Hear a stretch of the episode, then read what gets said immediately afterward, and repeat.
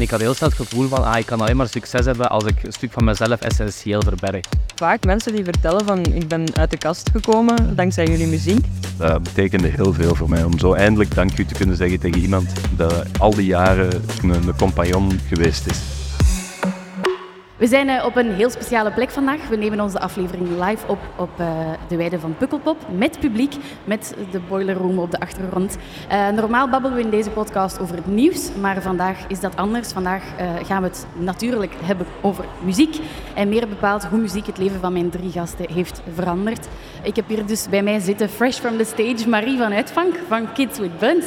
Hallo. Hallo. Geef haar maar een applaus. Deze... Marie, zotte show. Ik heb je gezien. Hoe vond je het? Hoe was het? Uh, ja, onbeschrijfelijk. Heel leuk. Nog vol adrenaline en toch Ja. zit je hier. Ja. Fantastisch, dankjewel. Joris Brijs, jij bent Hallo. Hey, presentator bij Studio Brussel. Ook vers van Antenne. Eh, je hebt net gepresenteerd Ja. op Stibru. En jij zit hier omdat muziek ook een grote rol speelt in je leven. Hele grote, ja, Ja, ja. Daar ga je vandaag wat meer over vertellen. absoluut. Fantastisch. En eh Gustav zit ook aan de andere kant van de tafel. Welkom. Jij komt eigenlijk recht van Radio 2 Zomerhit. Gisteren, ja, Jij, absoluut. eh, absoluut. ja, inderdaad. Jij enchaîneert de optredens een na het ander. Is het een understatement om te zeggen dat muziek jouw leven een beetje heeft veranderd? Dat is een understatement, inderdaad. Het is wel eh, het belangrijkste. Dat is de hoofdrol in mijn leven geweest, Ja. heel mijn leven. Ja, Ja. absoluut. Jullie zitten hier alle drie omdat muziek een heel grote impact heeft op jullie leven. We gaan het dus hebben over die impact als maker, maar ook als eh, luisteraar. En over hoe muziek zonder dramatisch te willen doen toch wel levens kan redden.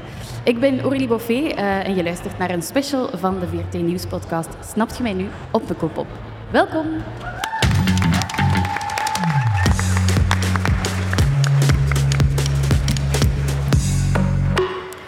Marie, ik ga bij jou beginnen.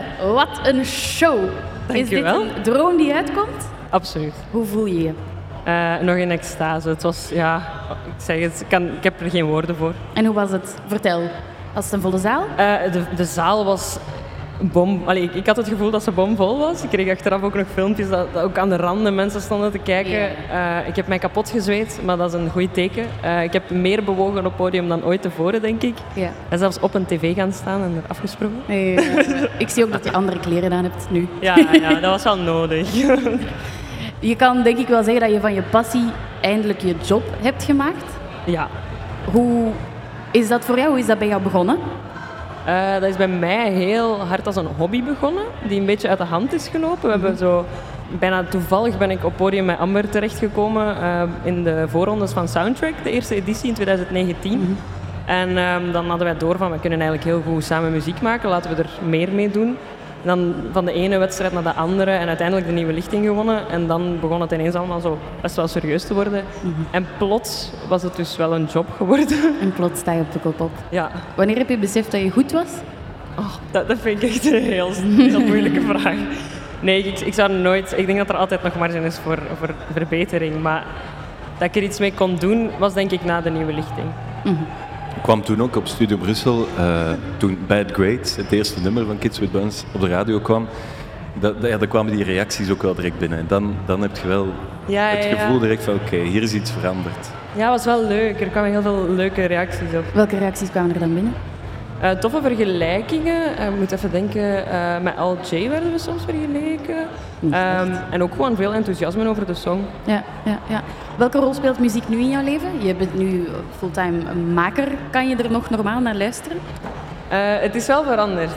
Ik denk dat jij dat misschien ook gaat herkennen. Dat als je zelf heel veel met muziek bezig bent, misschien Joris ook, dat je daar plots op een heel andere manier naar gaat kijken of zo. Ik, ik begin echt zo productioneel van alles te zien dat ik vroeger niet zag toen ik nog niet muziek opnam zelf. Ehm, maar ik kan nog altijd ontzettend hard genieten van muziek. Het is nog altijd het belangrijkste wat er is voor mij. Eh, Zowel het luisteren als het maken. Dat is mooi. Gustav, ik ga eventjes naar jou overschakelen. Jij eh, hebt niet op dit podium gestaan. Enfin, nu wel. Nu sta je toch op Pukkelpop uiteindelijk. Maar je hebt, op, accomplished. je hebt op een nog groter podium gestaan, dat van het Eurovisie Songfestival. Ja. Hoe is het leven daarna? Uh, heel fijn, moet ik wel eerlijk toegeven. En ik voelde vooral dat na het Songfestival zelf dat we toch het goed hebben kunnen doen. Uh, dat er vooral hier heel veel veranderd is. Yeah. Uh, maar in de positieve zin, ik had het gevoel dat opeens dat er veel mensen opeens zich achter het nummer en de boodschap hebben kunnen zetten. Dat is die laatste twee weken in Liverpool. Mm -hmm. En ik voelde het wel, maar we waren natuurlijk in Liverpool en het kwam dan terug en dat was echt wel qua reacties en qua gewoon over de straat lopen en mensen dat dan iets willen zeggen over de song, dat Ja. was ervoor niet zo. Ja. Maar het is altijd ongelooflijk positief. En vooral zijn soms heel mooie verhalen van mensen die echt iets hebben gehad aan, aan dat nummer en de boodschap. Dus ik kan alleen maar blij om zijn. Dat is de bedoeling uiteindelijk. Hè, ja. Dat, is toch, dat moet toch het mooiste zijn als artiest. Eh, ik ben er jaloers op. Dat je, dat, je, ja, dat je echt mensen kunt raken. Ik vind, ik vind zoals radiomaker fijn om een plaat te kunnen opzetten en dat je merkt aan reacties van mensen dat dat, dat iets doet hen, of dat dat op het juiste moment net gespeeld wordt. Maar als je als artiest het nummer ook maakt en dan voelt wat dat met iemand eh, doet, emotioneel, dat moet toch het schoonste zijn. Die reacties moeten toch het mooiste zijn. Eh, ja, dat is ook zo. En, en ook soms berichten van mensen. Bijvoorbeeld, er zijn een paar mensen die een coming out hebben gedaan aan de hand van de song. Of iemand die zelfs eh, zich anders is beginnen kleden. Iemand die drag is beginnen doen als ze de beelden Ah. hebben gezien. Dus dat, vond, dat is voor mij van oké, wat ik wou bereiken is wel bereikt inderdaad. Dan moet ik wel eerlijk zijn dat dat echt wel iets doet met u. Absoluut. Heb je het daarom ook altijd willen doen? Of niet per se? Ehm, ik, ik denk het in een soort van essentiële vorm wel, omdat ik denk als, als kind al had ik het gevoel dat soms een, een nummer over mij ging. Dat ging totaal niet over mij, laat dat duidelijk zijn. Maar dat is de kracht van muziek, dat dat effectief het gevoel heeft dat iemand u snapt zonder dat je moet eh, in een gewoon gesproken taal praten. De muziek spreekt voor zich. Ja. En dan denk ik dat elke muzikant, en dat voor u ook wel zo is, dat je dat gevoel wilt wel recycleren en dat kunt aan iemand anders geven, dat gevoel. Dat is denk ik wel essentieel als muzikant. Heb je dat echt meegekregen als kind? Of waar is jouw liefde voor muziek begonnen? Eh, bij ons thuis waren ze niet per se muzikaal. Mijn papa was wel zo eh, gitarist in een balorkest vroeger en zo. En was wel er stond een drum thuis, er was een gitaar thuis. En ik ben gewoon beginnen drummen op heel jonge leeftijd. En, eh, maar ik heb altijd ook als kind al ehm, een redelijk obsessieve relatie met muziek gehad.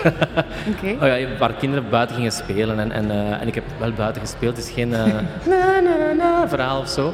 Maar ik had wel altijd in de zomer veel liever platen opzetten, dansen, zingen. En dan heel snel ook een piano gekregen en dan beginnen muziek maken aan die piano. Het, het, het- de nood om te creëren was altijd daar. Ja. En dan ben jij eh, beginnen werken als achtergrondzanger? Eh, nee, ik was eigenlijk al, ik, mijn, mijn, mijn doel was altijd van, vanaf kind al om eh, als artiest iets te bereiken.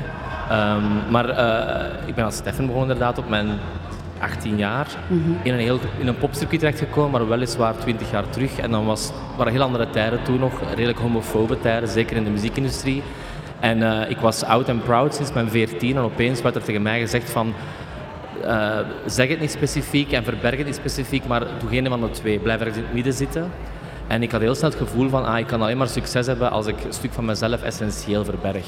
Dus ik ben eigenlijk heel snel, na een jaar al gestopt met die carrière. Omdat en ik was aan het studeren in Gent en ik kwam met een master halen. En ik had zoiets van, ik ga mij als muzikant bewijzen en ik ga daar mijn liefde terug in vinden. Maar dat was wel essentieel, want als ik dat niet had gedaan op zo'n jonge leeftijd, was waarschijnlijk de passie en het authentieke van die muziekbeleving verdwenen. Daar ben ik nu heel zeker van. En is dat nu anders?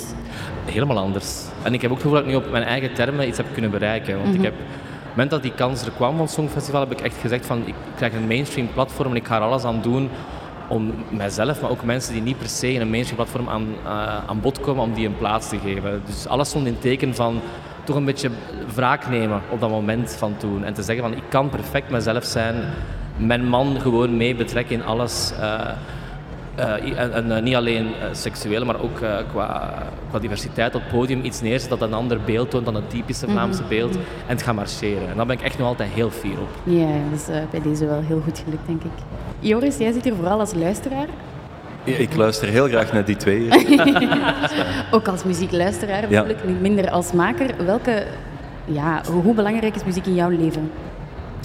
Ja, superbelangrijk. Gewoon al omdat eh, muziek begint bij mij vanaf dat ik wakker word en dat stopt bijna als ik ga slapen. Het is, er staat altijd muziek op. Ik kan gewoon ook heel moeilijk tegen stilte, eh, maar eh, als ik thuis kom, het eerste voordat ik zelf nog naar het toilet ga, is muziek opzetten om dan op toilet toch al muziek te hebben. Dus de- het- er is constant muziek aanwezig in mijn leven, ook in de auto. Ehm, ja, ook in mijn job dan natuurlijk, uh, op Studio Brussel. Het is, super fijn om muziek te kunnen spelen en ik heb het al gezegd om mensen daar blij mee te kunnen maken. Ehm, en ja, dat heeft op, op heel veel uh, momenten in mijn leven mij er ook al door uh, gesleurd. Op moeilijke momenten, maar ook op, op fijne momenten. Hier op Pukkelpop, dat zijn dan de, de highlights, de echte highs. Waarop je muziek zo kunt binnentrekken dat dat u echt naar een ander level schiet. Ik ben iemand dat, dat heel hard in, laagtes en hoogtes leeft, maar die hoogtes zijn ook heel hoog. Dus hier zit ik echt op een super high. Ehm, en en op, op lage momenten, uh, wanneer dat er in uw leven iets gebeurt wat dat, wat dat moeilijk te verteren valt, dan is muziek daar om die laagtes um, ja, niet zo laag te doen zinken dat het, dat het draaglijk is of zo. En dat heeft mij op, op moeilijke momenten er echt al heel hard uh, doorgesleurd. Dus ik ben ook altijd artiesten heel dankbaar, terwijl die dat niet weten. um, en, en dan heb ik soms eens goesting om dat er tegen te kunnen zeggen.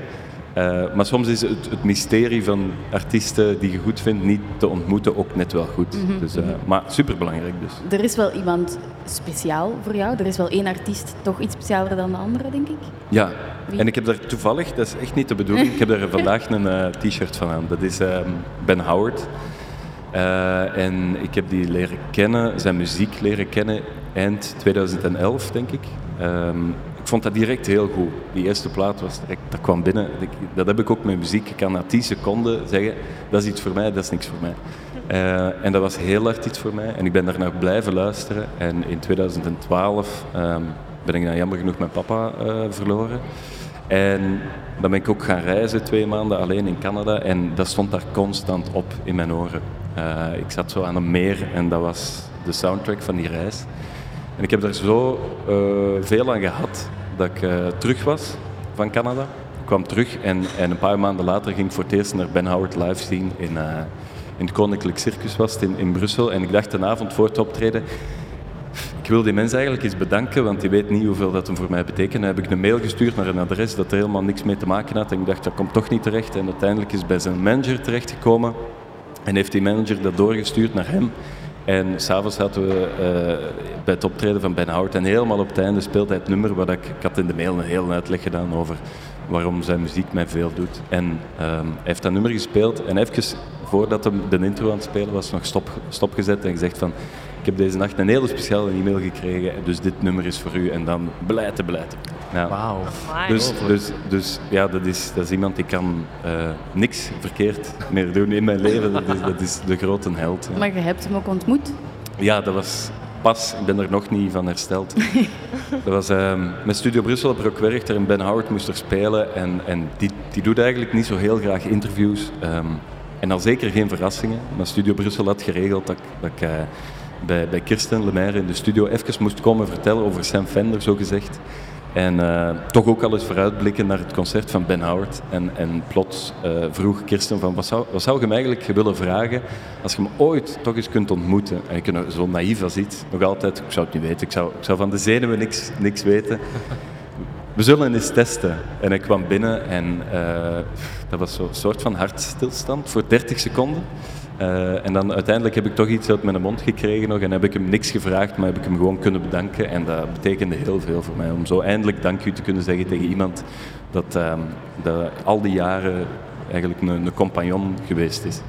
Uh, jullie zeggen het net ook, dat is toch het schoonste wat er is als je die verhalen hoort. En hij was daar ook echt ontroerd door. Ik zeg het, dat is, dat is iemand dat niet snel interviews doet of dat niet zo graag uh, mm-hmm. voor een verrassing komt te staan, maar hij, hij, merkte dat het dan wel oprecht was. En ja, als iemand zoiets tegen u zegt, dan kun je niet anders dan, dan dat toch even ja, voelen binnenkomen. En, en uh, dat, is, dat is echt een dikke pluim op uw hoed als artiest. Dus um, ja, ik vind, dat, ik vind dat heel schoon als mensen in contact komen met grote helden. En soms loopt dat ook heel awkward af, of, of ja. is dat zo wat zo wat raar of wat, wat cringe, maar, maar um, ja, ik wens iedereen hetzelfde moment toe als dat ja. ik uh, gehad heb pas. Never meet your heroes, daar ga niet op voor jou.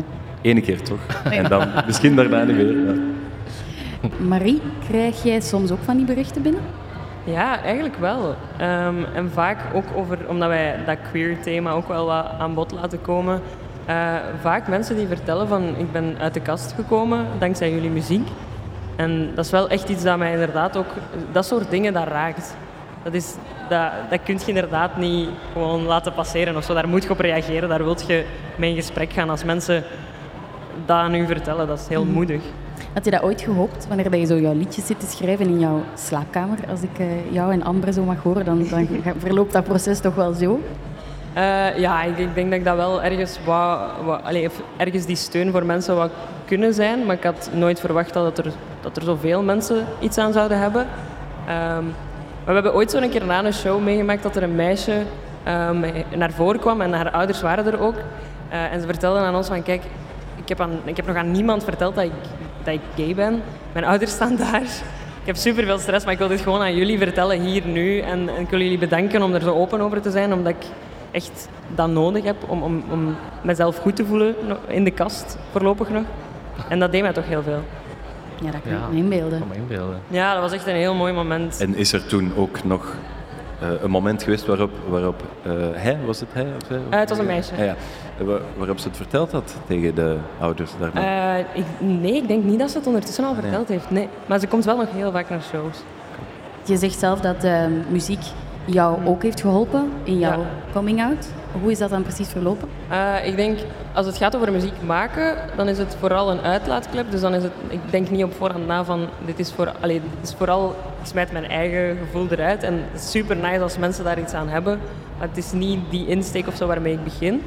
Ehm, maar het is, het is super mooi om, om te horen als het andere mensen ook raakt. hè. Mhm, mhm. En hoe verloopt dat dan als je een liedje schrijft? Je voelt jou op een bepaald moment...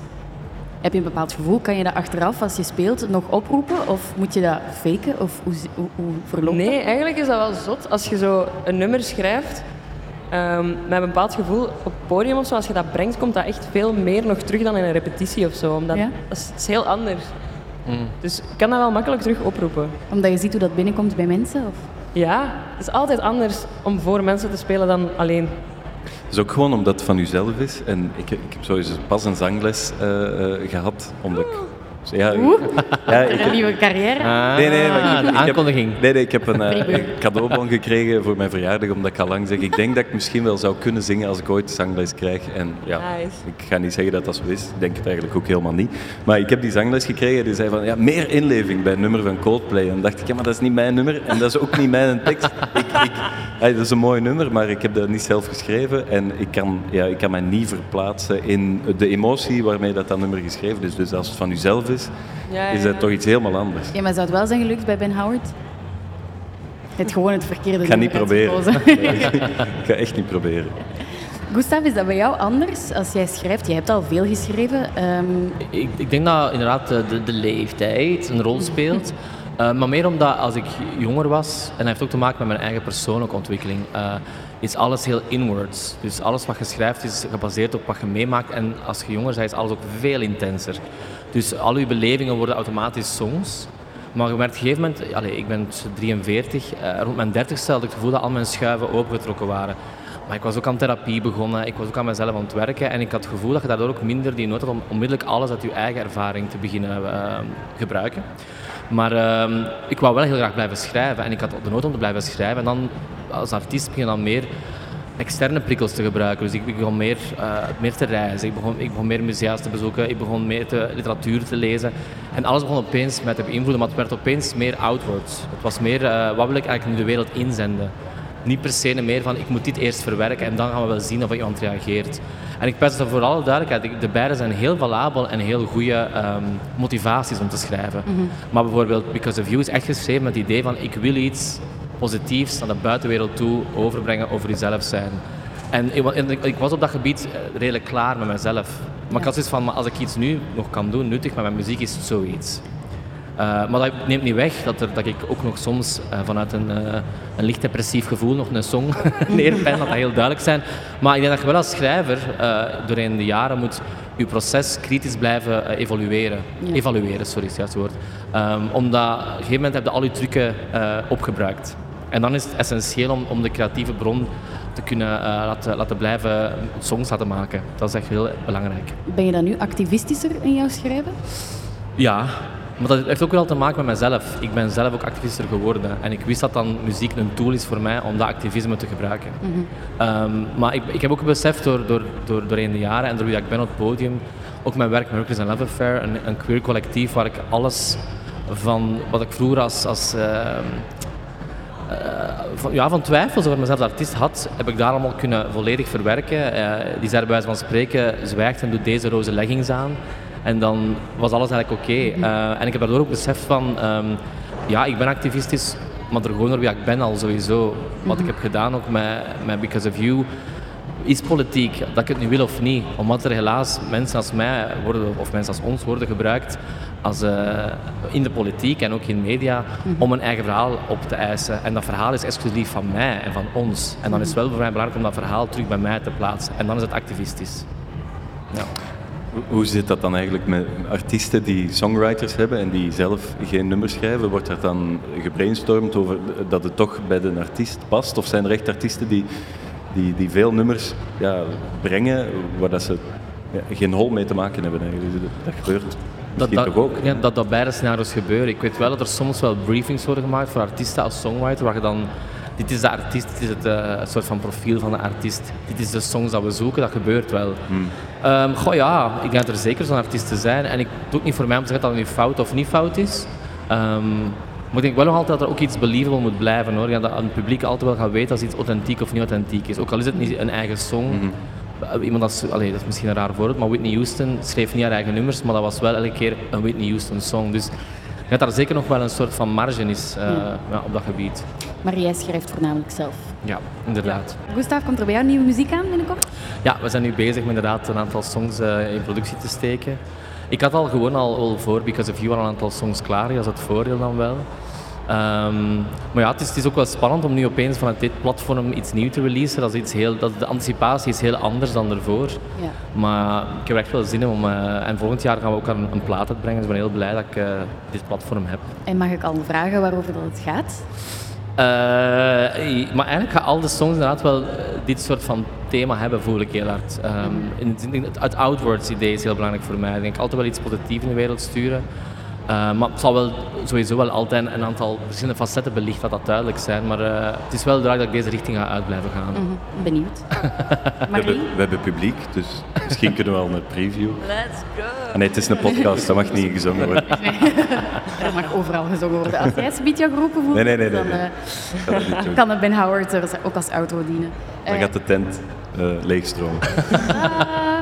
Marie, wat is eh zoal het meest persoonlijke liedje dat jij hebt geschreven? Want jij schrijft inderdaad samen met Amber, maar Ja. wat is jullie aandeel dan?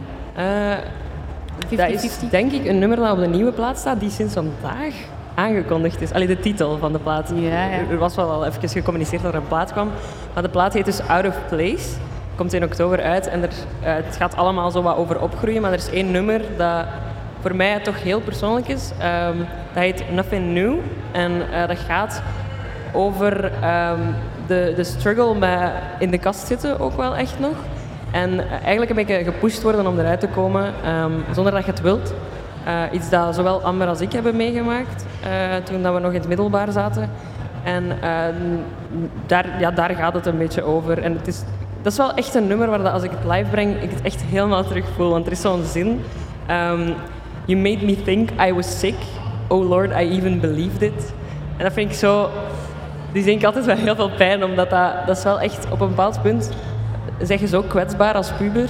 En eh, als je dan niet de juiste omgeving hebt, dan kun je heel snel gaan geloven dat er een probleem met je is omdat je queer bent. En eh, ja, dat zit daar wel heel hard in, in die song. Ik heb het gezien, ik heb het gehoord. Het was eh, heel straf. Maar dat is een hyperpersoonlijk liedje. Hoe voelt dat dan om dat voor duizenden mensen te spelen? Jullie je Eh, dan niet super kwetsbaar op zo'n moment? Eigenlijk valt dat heel goed mee op zo'n moment. Omdat je, ja, je weet uiteindelijk dat die mensen daar staan om te komen kijken naar, naar wat dat je brengt. En voelt heel vertrouwd of zo. En ik heb daar niet zoveel last mee. Ik vind het heel mooi om het te kunnen delen dan. In hoeverre zijn jullie, want jullie zitten allebei bij een label, denk ik. In hoeverre zijn jullie vrij om eigen nummers te schrijven? Ik volledig. We Ja? doen wat we willen. Eh, ja, ik heb eigenlijk mijn eigen label en ik heb een licentie doen met een label. Dus in die zin ben ik eigenlijk... doet ook volledig ik, heb ook wilt. tegen hun verteld met de deal van ik moet mee aan het stuur zitten. Ja. Ik kan op mijn leeftijd niet meer dat zomaar eh, afgeven. En dat voelt voor mij, ja, als artiest is dat essentieel, denk ik. Dat je, je moogt altijd nadenken, mijn, mijn label denk ik absoluut, over richtingen en over wat je wilt doen. Maar uiteindelijk moet de artiest wel echt aan het stuur zitten, vind ik. Dat is denk ik essentieel. Om het authentieke te houden ook. Hè. Ja. Maar het gebeurt toch wel vaak, hè, dat labels artiesten in een bepaalde richting duwen of zo? Ja, ik heb het meegemaakt hè, als, als, Ja, ja, als ja. tiener. Dus vandaar dat ik Ja. van, no way. Eh, maar dat is, ja, en ik denk ook zeker, ik was natuurlijk 18 jaar, ik, ik was echt zo een, een one-man boyband of zoiets. Dus dat was heel duidelijk gedreven naar het idee van een tieneridool. Wat absurde is, dat wat ik nu zie, wat ik ook heel fijn vind, ook met artiesten als jullie, dan gewoon heel, heel vroeg eigenlijk dat proces mee betrekken in hun schrijfjes. Dat is fantastisch, omdat dat, dat was voor mij toen geen optie vanuit het label. Dat is misschien toch veranderd hè, de laatste Dat jaren. is absoluut. En, en ook vooral, het is er meer zo, vroeger werd, aanzien dat dat is niet verkoopbaar. Het idee van nee, maar een man moet voor, voor vrouwen, dat was echt letterlijk die soort van. Dan gaan geen vrouwen in het publiek hebben. Ja, voilà. Terwijl ik nu weet sowieso van ja, meisjes vinden dat ook kei leuk. Yes. En jongens ook.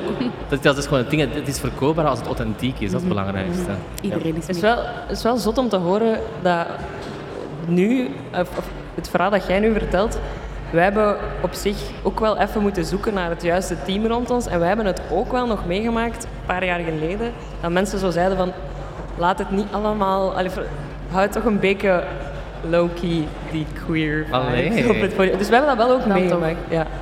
En je werkt er nu niet meer mee samen. Nee. Good riddance. Ja, good choice. gewoon, de conclusie is gewoon hoe authentieker, hoe beter en hoe, hoe harder dat binnenkomt bij mensen. Met, met radio maken is dat zo als je ofwel een plaat aankondigt met een intro van, van, eh, van 10 seconden, dit is dat nummer. Of je, als je er iets mee hebt en je vertelt er in 20 seconden iets, iets over persoonlijk, dan gaan mensen helemaal anders luisteren naar dat nummer ja. dan, dan dat je het gewoon droog aankondigt. Dus het, is, het gaat allemaal rond authenticiteit en, en wat eraan vasthangt. Ja, en los daarvan denk ik dat het ook gewoon helemaal niet fijn is om niet volledig gewoon jezelf te kunnen zijn als artiest. Nee, ja. Dan, dan komt het er ook niet meer uit, denk ik, of zo. Ja, want je, wordt nu wel, je hebt die extra druk dat het jouw job is, dus je moet nummers produceren. Verandert dat dan je schrijfproces? Kan het dan even authentiek zijn? Of heb je toch ergens die druk van... eh, Goeie vraag. sorry, als Nee, ik nee, er dat is wel juist, labels juist. onder de bus gooi. Als, je er 100, pro- als ik er 100% eerlijk op moet antwoorden, denk ik dat het onbewust soms wel een beetje beïnvloed wordt door wat gaat iedereen denken of, of wat gaat het publiek vinden van deze song. En dat je toch, toch af en toe een beetje meer keuzes maakt voor gaat het dan gedraaid worden op de radio. Maar dat valt heel goed mee. Bij ons overwint toch wel gewoon wat dat we zelf mooi vinden meestal. Misschien Joris en DM's slide. Misschien krijgt het dan toch wel... eh, Het lijkt alsof dat ik de macht heb om te spelen wat ik wil. Ja. Niet altijd. Je zei het, je hebt ook wel een heel belangrijke rol, Joris, in, het, eh, in de beleving van, van muziek. Jij zit aan de knoppen. Ehm, hoe ben je erop gekomen om die job te doen? Heeft dat iets te maken met jouw grote, grote passie? Ja, Eh, of, eh, het zou, het zou een heel mooi eh, verhaal zijn, maar totaal niet eigenlijk. Oké. Dat, ehm, eh, ik werkte voor eh, televisie sport, voor, eh, voor Play Sport. Vroeger Sporting Telenet heette dat. En ehm, binnen Stubru kende ik al wel een paar mensen en die, die kenden mijn muzieksmaak. En dat gaat dan over Bon Iver en Ben Howard en, en de rustige indie-muziek. En eh, die zeiden van ja, we, we zoeken eigenlijk nog wel naar een programma, eh, echt met die muziek en iemand de, dat er gewoon voor staat. En iemand dat dat, dat heel goed vindt en zijn liefde kan delen eh, daarover. En dan ben ik eh, bijna vijf jaar geleden begonnen met een programma op zondag, Vuurland, waar ik wel echt volledig mijn ding kan doen. Eh, en ik had er nooit over nagedacht, want, want in de eerste maanden bij Studio Brussel stond ik daar ook te sukkelen, want dat is die techniek en, en, en eh, hier iets starten, daar iets starten. Dus ik heb ooit ook gewoon een, plaat aangekondigd en reclame gegeven per ongeluk.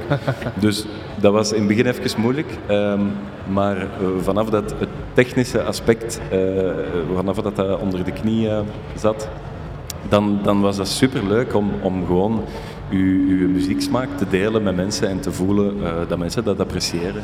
Dat je uw liefde eh, deelt op de radio. En dat vind ik nog altijd een van de, van de mooiste dingen aan de job. Om eh, veel muziek te spelen die je zelf goed vindt en daarin andere mensen te vinden. sturen mensen jou dan ook als ze het goed, als ze iets goed vinden? Of krijg je ook Ja, berichten dat... eh, ja. Ik heb echt al gestuurd als jij Chartreuse of zo speelt, dan denk ik altijd... Eh. Nog niet? Nee? Oei. Ik heb dat echt al in de app. Dan. Oh my god. Ah, in de app, ja. Maar je kent Chartreuse, hè? Je deelt dat Ja, veel. chartreuse, Dat dat is is, fucking dat is supergoed. En eh, ik denk dat ik de enige ben die dat misschien Ja. draait in, in, eh, in Daarmee dat ik België. dat zo zot vond, dat dat, Ja. dat, dat op Stubru kwam. Dus ik Ja. vroeg mij echt af, jij, jij kiest volledig zelf je lijst. Ja, ja daar heb ik echt de vrijheid om drie uur lang eh, te draaien wat ik wil. Ehm, en dat, dat is super fijn ook, omdat je, je kunt de- je nieuwe ontdekkingen delen. En dan is het leuk Ja. als daar reactie op komt. Hé, hey, jij kent dat ook? Ja, dat is Ehm, super onbekend. hè. Ja. Maar En- die lees je dan niet, vervolgens. Ja, maar dat is in de app van Studio Brussel. En ehm, ja, op dat moment kijk ik daar niet in. Dus, maar stuurt mij dat persoonlijk en dan Ah, wel, kunnen we daarover babbelen. Ehm, is het belangrijk voor jou om een doorgeefluik te zijn aan, aan, aan andere mensen, om nieuwe bands te leren kennen? Eh, Maar zo het delen, het, het fijne is, ik heb dat een paar keer gehad op, eh, op, op optredens van bijvoorbeeld Nick, Nick Mulvey. Dat is, dat is nog zo iemand dat ik veel draai. Jij vindt dat ook goed, hè? Ja. Ja, dus ik ben daar naar de AB Club geweest een paar maanden geleden. En dat is ook iets wat, wat nergens anders zo gedraaid wordt. Eh, in Nederland wel. Maar dan zijn er echt twee, drie mensen naar mij gekomen en, en zo voorzichtig op mijn schouder komen tikken. Zo, ja, sorry dat ik u stoor. Ik "Ah, gestoord helemaal niet.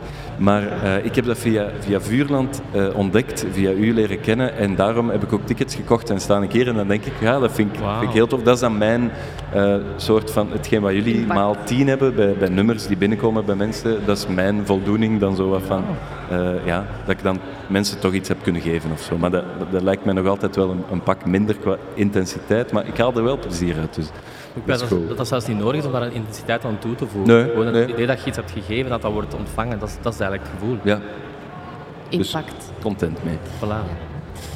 Ik ga jullie hier ongeveer verlossen. Ik wil vragen naar... Ja, eh, behalve als je, ik vergeten ben om iets, jou iets te vragen, Joris. Delen met de Het is gewoon snel gegaan. Is- Het is, eh, het is snel gegaan. We hebben minder opgetapt dan de podca- podcast van de week, inderdaad.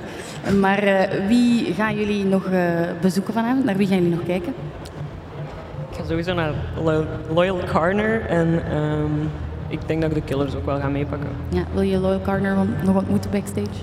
Ja, ik heb hem daar net al zien eten en ik was wel shock. Ik kwam bij mij op interview en dan toch weer niet. Dus dat was zo even zo. jammer. Ja, ja, vooral mijn, mijn eh, redacteur die erbij was, eh, ah, regisseur Siebe, die, die is een grote fan. En zo gaat dat dan met die interviews. Dat wordt dan bevestigd en dan vijf minuten ervoor gecanceld. Ze gaan toch naar Canvas. En dan, Dus die was eh, aan het wenen. Oh. Maar ik ga nog naar Brihang kijken straks, zeker. Een Wil ik echt zien. Ja. En jij, Gustav? Ik moet helaas nog naar een optreden vertrekken. Je bent ik ga, busy man. Ik ga de Pukkelpop-site moeten verlaten, helaas. Ja. Dat is heel jammer. Maar eh, toch bedankt dat je hier bent geweest. Ik ben heel blij dat jullie me niet vijf minuten op voorhand hebben gecanceld. Dus dank jullie wel om jullie verhaal hier te delen met de Boiler. Room op de achtergrond. Merci. Merci aan jullie ook om te komen luisteren. Dit was hem dan, de special van Snapt je mij nu, live op Pukkelpop. Bedankt om te luisteren. Ik ben er weer met nieuwe afleveringen en nieuwe gasten vanaf september. Tot dan.